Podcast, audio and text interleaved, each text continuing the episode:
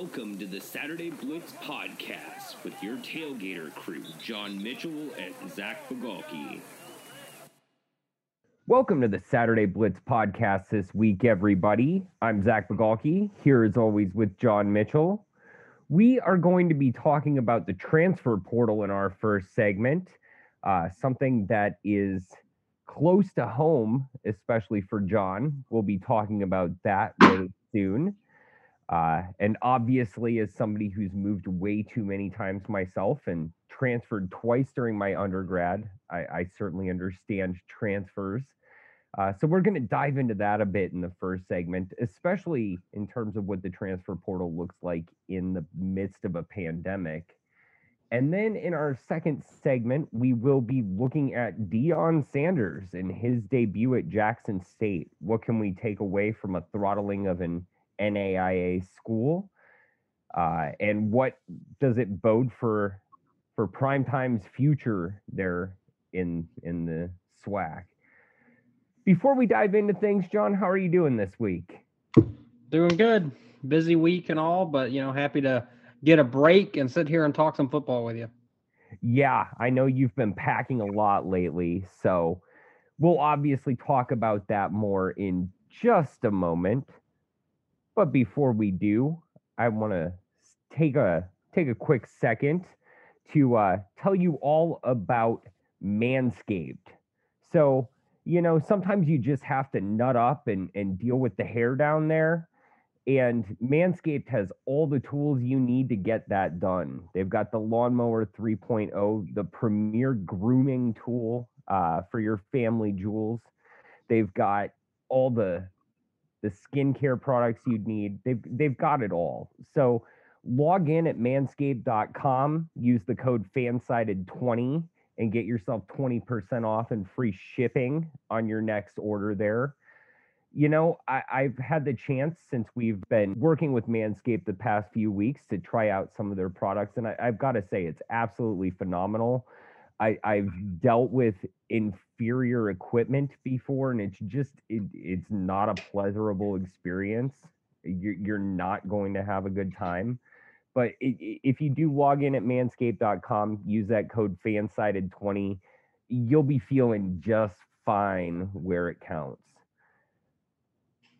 with, with that, let's move on and talk a bit about moving because, well, John, let, let's talk a bit about moving. You're about to uh, head out of the Yellowhammer state. Yeah, first time in my life. I, I've lived all over the state of Alabama, but never outside of the state of Alabama. And I got a pretty fantastic job opportunity uh, with the same company I currently work for. And I'll be moving to Leesburg, Virginia. So a pretty significant move for me uh, outside of my comfort zone. Um, you know, never been there before, so that'll be uh, interesting and uh, you know a little bit nervous, but looking forward to a, a, change of scenery. Excited to get to a different part of the country and. Um, I know very little about Leesburg, to be honest. Maybe some of our listeners out there know more about it than I do, I'm sure. But I know it's pretty close to Washington, D.C., which is pretty interesting. It'll be cool to be close to a big city like that. And it's seemingly near a lot of different places like D.C., like Philadelphia, uh, Baltimore, Pittsburgh's not that far away. So a lot of different places. Uh, I'll be a lot closer to my podcast um, associate here, Zach. Um, still several hours away, but we'll be in the same time zone for once. I know Zach's looking forward to that more than I am uh, in terms of planning when we can record our podcast in the future. Yeah, I I gotta say I am excited about that. It it seems like I've either been way behind you or now ahead of you, and uh, never could get on the same same zone yet. So uh, things do sometimes align everybody. It, it, it is kind of amazing how that works. And yeah, you'll only be about three and a half, four hours away. Really, just a, a day trip. We'll definitely have to maybe record one of these actually sitting side by side rather than remotely one of these days. You know, when we can finally uh, travel again and, and associate freely.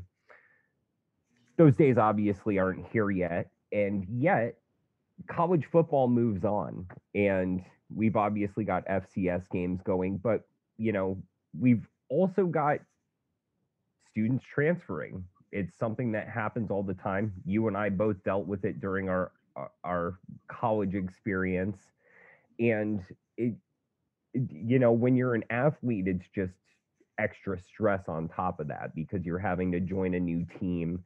And especially now you know with situations as they are it's that much harder to to integrate yourself into a new experience but we have a lot of players that are moving around obviously uh quarterbacks at a couple of schools that I root for are moving. Tyler Shough just said that he's going to Texas Tech. Um, we already heard Jack Coan was going to Notre Dame. That's, you know, uh, the way the carousel works these days. We talked about the coaching carousel, but the transfer portal is just another one of those cycles that we have to keep our eye on extra strong now.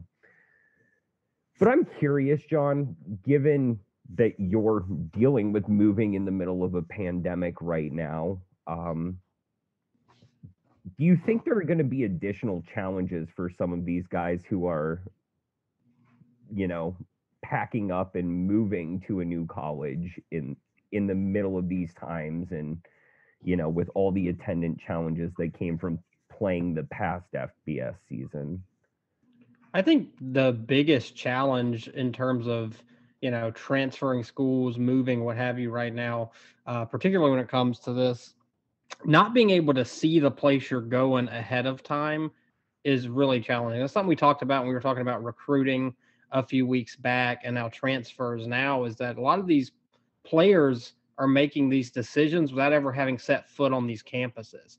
Maybe some of the transfers are going places that maybe they visited when they were in high school. So maybe they have some familiarity with the area and the campus they'll be attending. But a lot of these players, particularly high school players, and several of these transfers are going somewhere they've never been before. They haven't had the opportunity to go and visit a school because NCAA isn't allowing visits right now because of the ongoing pandemic. And it makes sense. It's just, you know, that's a really difficult thing to choose a new place to live um, without ever having set foot because pictures and all that. It's something, Zach, you, I know you've dealt with before as well. You moved across the country from San Francisco to where you are now and had to do a lot of the same uh, in terms of finding a place to stay where you were going. But, you know, in terms of your case, at least, you know, you were going to a school that, you know, you've chosen, just like a lot of these players are, are choosing where they're going. But, you know, I believe, did they help you move some, Zach, or was that all on you?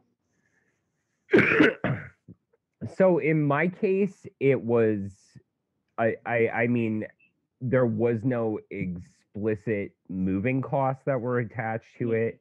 Uh, but they did, you know, offer some additional relief in my first year of my graduate stipend, you know, to kind of help offset it. It there are little things that can be manipulated. Obviously, when you're in the private sector, it's a lot easier. And when you're negotiating a faculty position, it's a lot easier than a grad student. But yeah, I mean, there was some help there, but I, I mean, I've had to move cross country before where I had absolutely no support as well, yeah. and it, it, it's hell. It, it it really is. You, you know, I think about when I was done with my master's degree and moved from Eugene to San Francisco on the West Coast.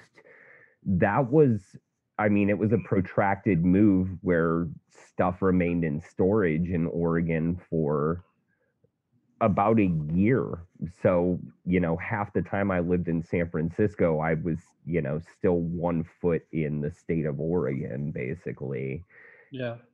And that's a tough thing with moves is, you know, especially for um students who are moving to a school that's far away from where they've been for the past couple years how much of it are you actually going to pack up are you planning to ever come back to the town again that you're leaving there are a lot of variables and it's unique to everybody's situation obviously but i think the other thing that's interesting in the pandemic is with this blanket waiver from the ncaa where guys have this opportunity to move basically immediately and be eligible immediately. Schools are having to make tough decisions in terms of how they allocate their scholarships. And, you know, we pulling up the transfer portal, just looking at it, I was doing that before we recorded the podcast this evening. And, you know, you see a lot of the big names that have their landing spots. You know, the, just the quarterback carousel itself is, you can go down the list. Uh, other than you know, uh, there are only a couple of prominent names that are still scrambling to land a spot. But at the same time, at this point, if you haven't landed that spot yet, it becomes that much more dangerous to see whether or not you're actually able to find a place when all the chairs are filled. You know, it's a game of musical chairs here. And in the pandemic, with recruiting being what it is and with you know players getting an extra year of eligibility and being able to stay at their programs another year if they want eh, I, I have this fear that we're going to see more individuals who were playing college football at the FBS level last year um, fall by the wayside, and that's that's kind of sad. Yeah, I mean the NCAA is not doing these kids any favors either because they still haven't officially approved the one-time transfer waiver.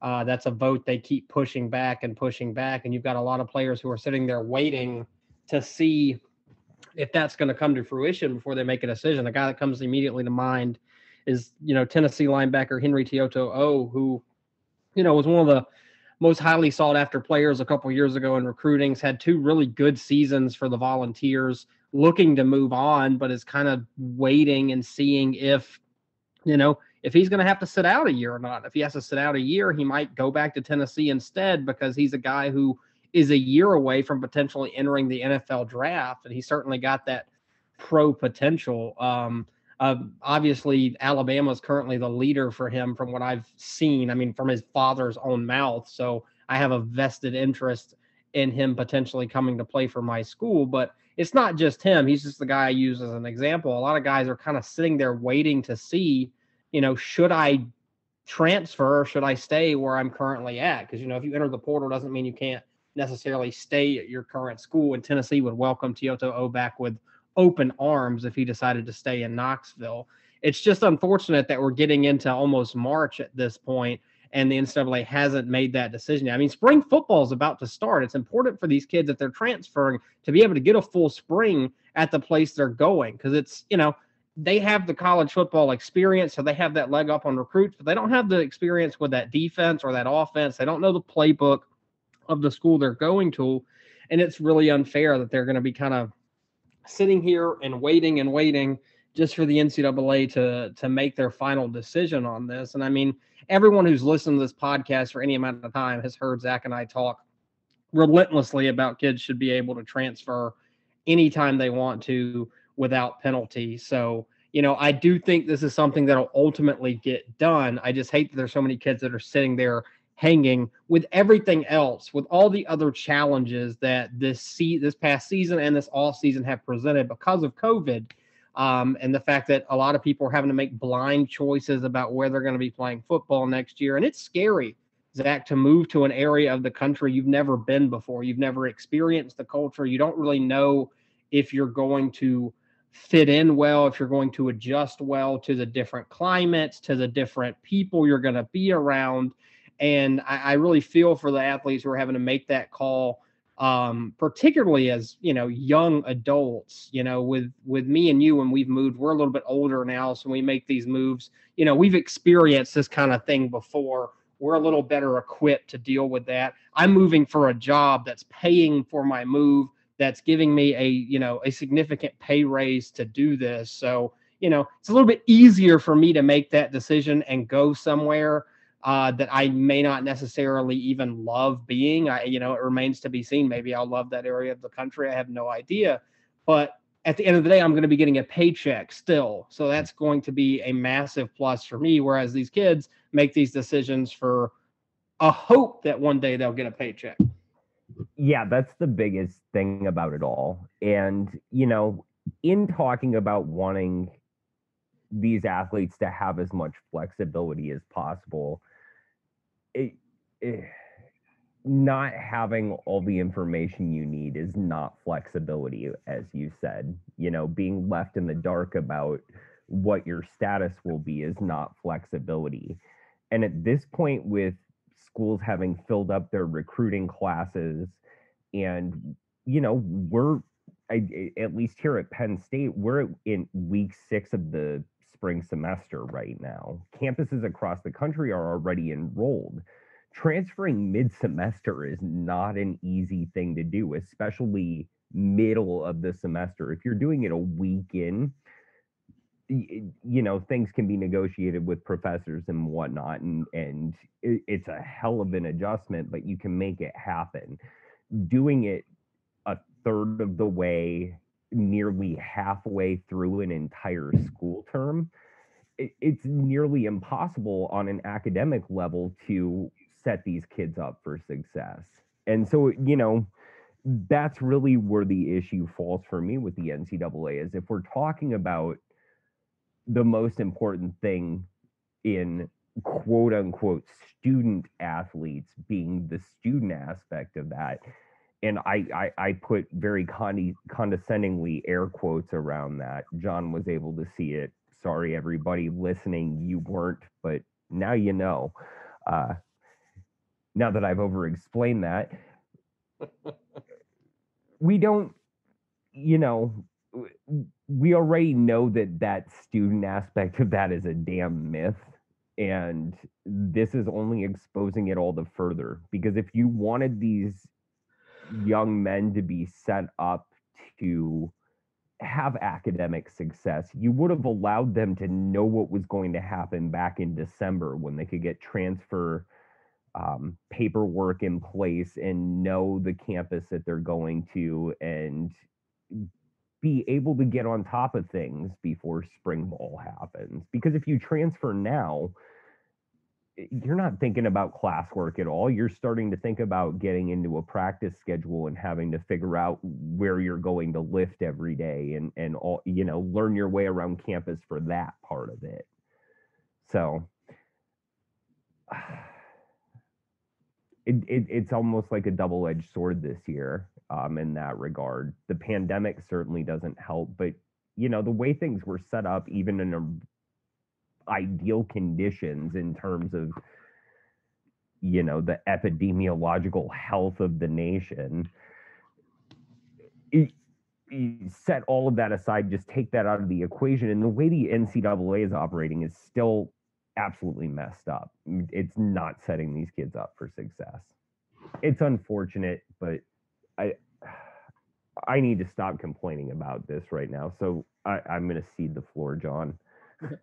No, I mean we've we've spent I would say a large portion of the run of this podcast complaining about the NCAA and their you know unfair practices and their you know kind of random decision making when it comes to um, whatever when it comes to penalties based on um, infractions when it comes to approving or denying transfer waivers. Everything they do feels like it's just a flip of the coin. There's never any real um, logic to follow from one case to the next so you know it, i still expect they'll do the right thing here but they've already put an asterisk by doing the right thing here by making it last this long and making it more challenging for these kids to find their new homes. And like you said, there's probably going to be several who are the odd men out on where their preferred destination is. And had they had the chance to commit to those schools two months ago, then they would have been where they really wanted to go. And instead, they might end up going to their third or fourth option. Yeah, or not even having an option. Like that's the I mean, that's the thing that scares me most is somebody who had a scholarship suddenly not having that opportunity at all. And if it happens to even one player because of the way this was set up, and guarantee me it will, then this whole system was messed up. It it did not do right by these kids. But I'm going to leave that there and let's take a quick break. Uh, when we come back, we'll be talking about Neon Deion and uh, his quest to dominate the FCS ranks. So grab yourself a drink, take yourself a stretch, uh, go let the dog outside, do whatever it is you need to do. We'll be right back.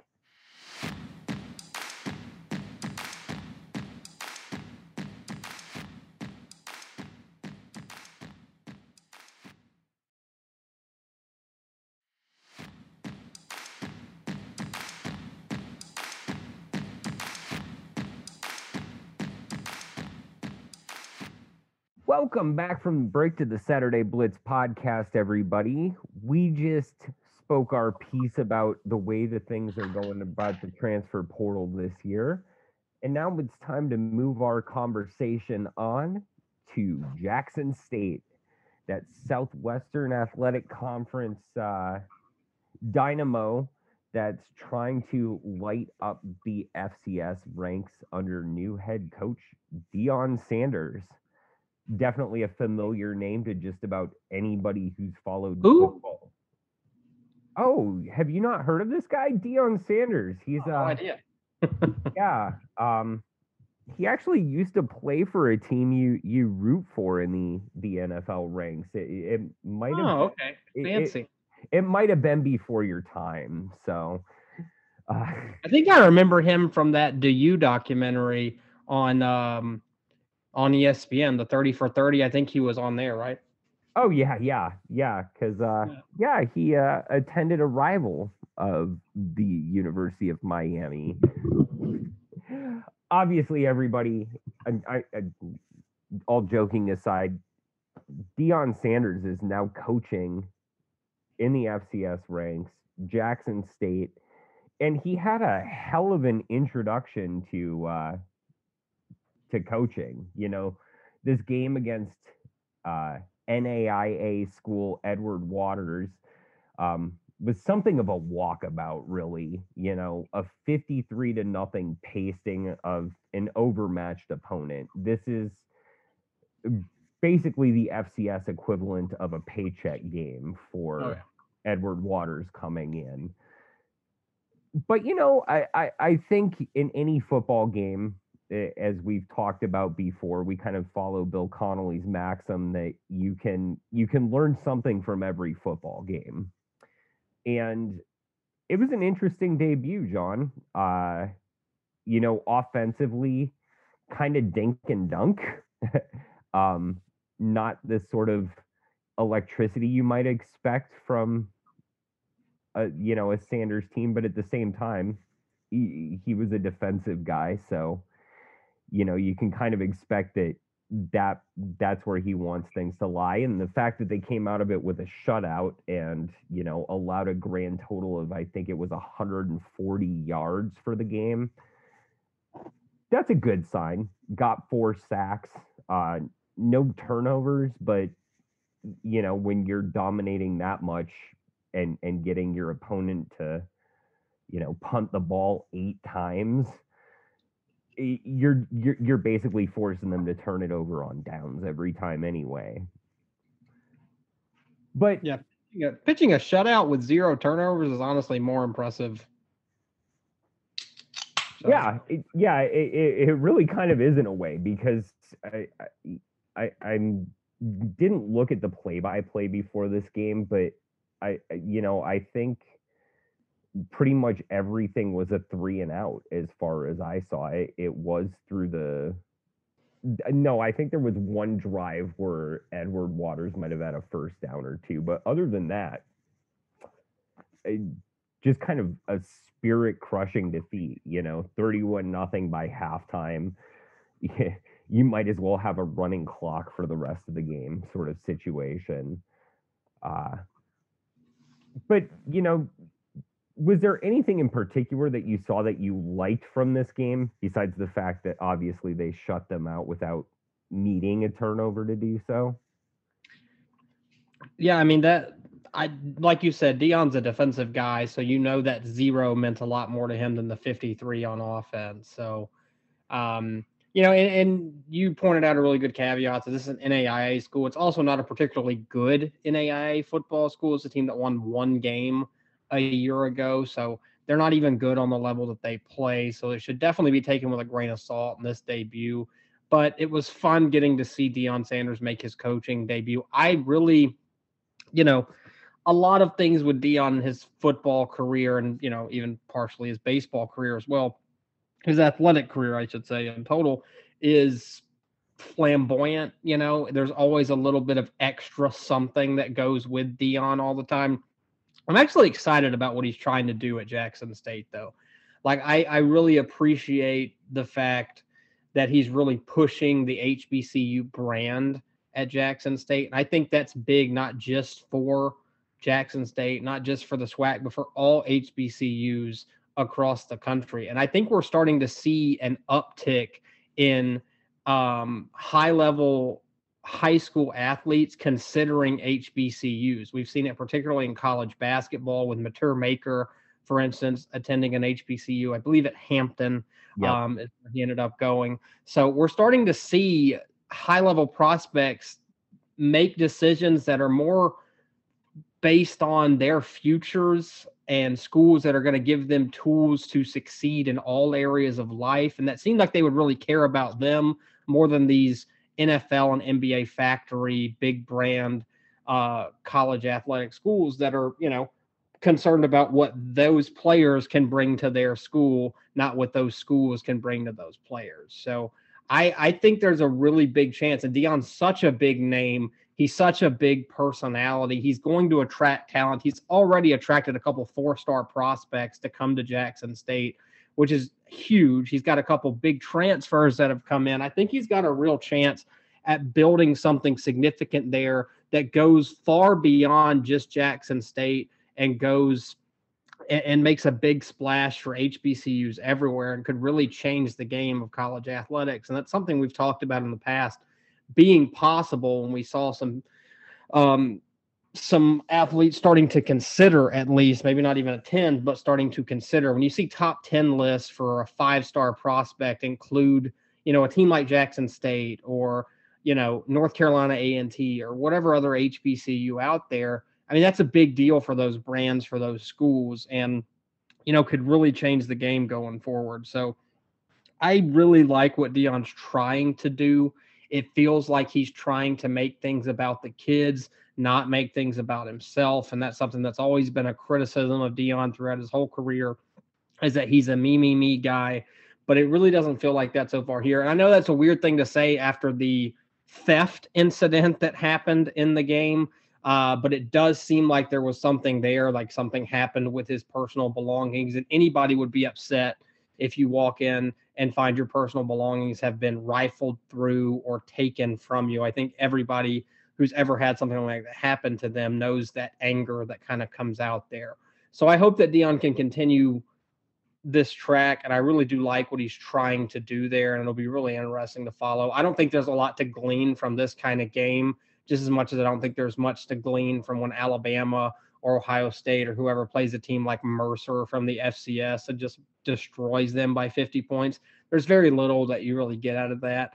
Uh, but it was fun to see the era get started. I, I think it, it's evident what they're trying to do, recruiting the the speed and the kind of athletes that are going to be difficult to contain on offense, and then a defense that can really swarm you uh, and then cover. You know, Deion was a cornerback, so he's all about uh, having guys on his team that can cover receivers and lock down. So the potential is certainly there for Jackson State to be good in year one. It'll be interesting to see how they do when the uh, competition steps up. Yeah, I mean, coming up this weekend, they have Missouri Valley State. Uh, after that, they have their interdivisional game against Grambling. They'll also face, you know, they have to play at Alcorn State. They've got Prairie View A&M, Southern, and then Alabama A&M to round out that that Southwestern Athletic Conference slate. So they still definitely do have some good tests coming up. And you know, I'm excited to see like you said what happens with a ramp up in competition. Just, you know, kind of looking at what did happen in, in this game, you know, just because I, I like I said, I love to have some kind of takeaway from it obviously the defense looked impressive. Um, you know, four different guys getting sacks eh, and just consistent domination in the backfield. Great to see. Only allowed 21 net yards on the ground. Um, actually, I realized I, I was reading the box score wrong. I read the wrong column. They only allowed 104 total yards of offense in this game.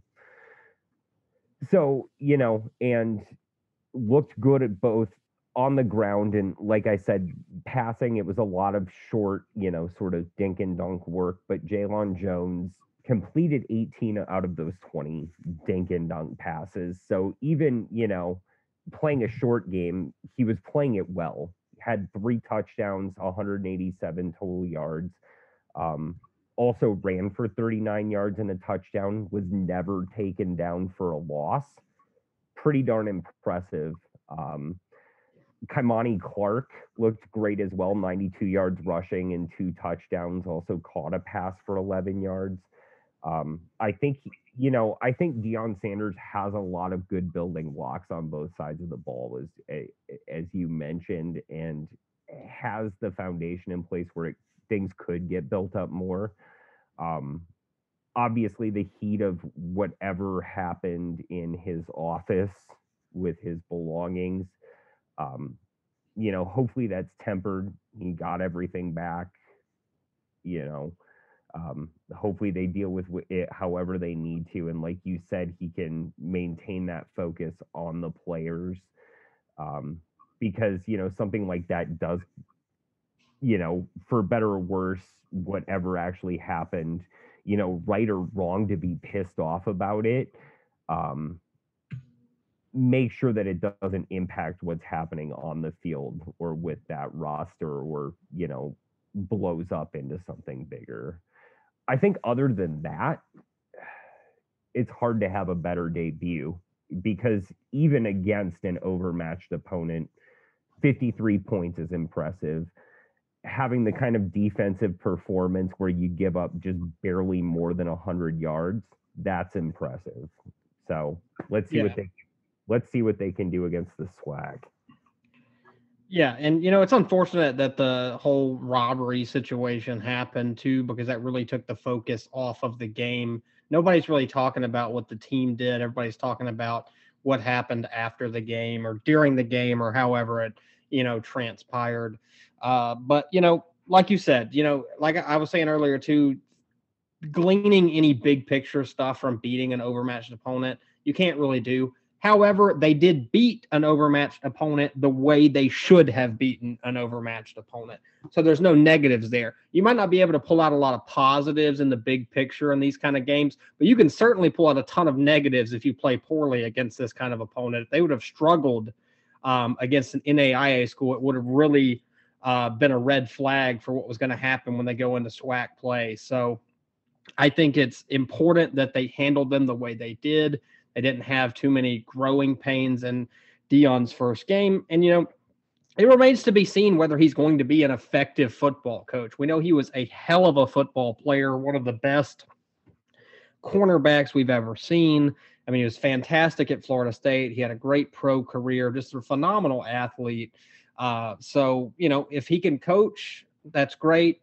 It remains to be seen. Uh, we've seen plenty of great players turn out to be just awful coaches in every sport um, across the board. So, um, and and the big thing for Jackson State to me too going forward is it doesn't feel like Deion would ever. To me, I don't think he has his eyes set on trying to move up in the coaching profession. Like I wouldn't think that if he had a ton of success at Jackson State, he would be looking to cash in and try to get maybe back to Florida State as alma mater. I think he's set where he is. I think he's excited about the work he can do at Jackson State.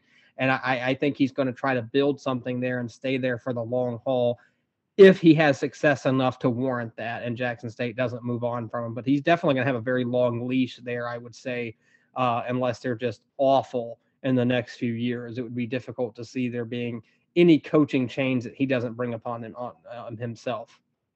Yeah, exactly. It, it, it's basically his job as long as he wants it. It brings enough publicity to the school that you know for all the little uh eccentricities that come with getting Deion Sanders. You know, the fact that he has enough jewelry in his coach's bag for somebody to want to go rifling through it. Things like that, you know, you take the good with the bad, but it, it it's obviously it, at least up to now a lot more good than bad. Any other thoughts that you had from you know this first full week of FCS play that we we had here?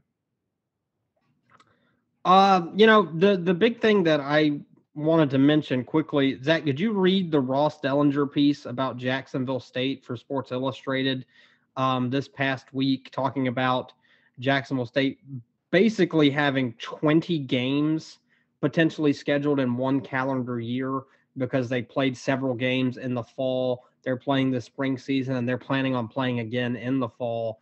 So I if everybody out there hasn't read that piece, I would very uh, much recommended. I think it's a great um, article. Great. I mean, we've been talking about how crazy it is, and from a player safety standpoint of playing condensed schedules and getting all these games and that's something we're seeing across sports too by the way because i mean the nba is squeezing in a ton of games right now um, you know they're playing a lot of teams are playing every other day going forward we see college basketball teams playing you know making up games and having to play six games in 12 days or something like that. And it is a, a concern player safety wise. Um, I understand a school like Jacksonville State, they're trying to maximize as much revenue as they can maximize because we talked about this the beginning of the pandemic how much smaller schools were going to suffer at a much higher level than bigger schools because they don't have nearly as big of a margin for error in their athletic budgets as you know the Clemson's, the USC's, the Alabamas, the Floridas, those teams and those programs do. So I thought it was a really interesting piece. I don't know if you'd had a chance to read it or not, Zach, but obviously it caught my attention quickly because I went to Jacksonville State for a hot minute. I'm from Jacksonville, Alabama. So I've been around that school and that football program quite a bit growing up. So thought it was really interesting. And they're far from the only school that's trying unique things with their scheduling this year. I have not checked out the piece yet, but thank you for the tip. And uh, if John recommends a piece, I, I, I, highly recommend you all go out and read it as well because he's not one to shower praise lightly. Uh, so yeah, you know, I I think it's a fascinating thing to think about in terms of what we're looking teams tr- at, at teams trying to do here. And, you know, we talked about it. I've written about it at Saturday Blitz, you know, tracking how many games were postponed and canceled during the FBS season. We already saw three more canceled um, on Sunday uh, um, when teams played then. We've seen uh, one already canceled next in in this upcoming Saturday, uh, Cal Poly and UC Davis. Uh, so it's not, you know, we're seeing more people get through um, the vaccination protocols. We're seeing more parts of the country open up correspondingly. Um, we're not out of the weeds yet. Like that's eh, we're going to continue to see this through the rest of this season. Uh, you know, when you start a season just a month after one where we saw over a hundred games canceled as a result of a pandemic, it's it, you know the swirl that's happening in January just doesn't magically stop in in February. So that's going to continue. We're going to continue to see this happen. And, and the way things are going at schools like this that don't always have the resources, it, it's a tough, tough balance between, as you said, that need to find ways to supplement the athletic department's income uh, with that need to protect your your student body and the players that are representing your university it's a tough, tough call. And so, you know, looking at these scores and trying to read so much into any one of these games is a really it it, it kind of seems like a futile exercise in some ways, but it's what we do. Before we head out, I think the last thing I really want to make sure that we mention is uh, New Mexico State went 0 1 in their FCS season. Of course, they are an FBS independent, but you know, they went 0 1 in a 43 17 loss at home against Tarleton. And, you know, if you remember last week, we were talking about Tarleton uh, losing that double overtime thriller against McNeese State. Tarleton is playing their first season of Division One football. They just moved up from Division Two, and they throttled New Mexico State. So, yeah, if you ever want to see a team that did not care about playing a single a singular football game before, it would be New Mexico State playing against Tarleton. But shout out to the Tarleton players though, getting that first win as an FCS program on the Division One level. Um, and beating an FBS school to boot. I mean, that's a fantastic memory that nobody will take away from them. And 50 years from now, when wherever historians come along to replace Zach um, after he's long retired, um, no one will then remember that that the circumstances that went into that game. They'll just see that that was uh, what transpired. Exactly. So, congrats on dancing in Las Cruces, Tarleton. Uh, may your student body revel in this forever. I think that's a perfect place to leave off this week's episode. You know, if we're talking about the doom and gloom in the pandemic, let's leave on a little bit of a high do keep yourself safe out there. I know it's, you know, still cold in different parts of the country. We're now dealing with thaws in different parts of the country. The weather's crazy. Uh, you know, keep yourself safe in that regard. I hope you're able to stay warm. Uh, do continue doing everything you need to do to combat getting COVID 19. Uh, luckily, I just got a, a negative test result a couple of days ago um, as a result of testing here at Penn State.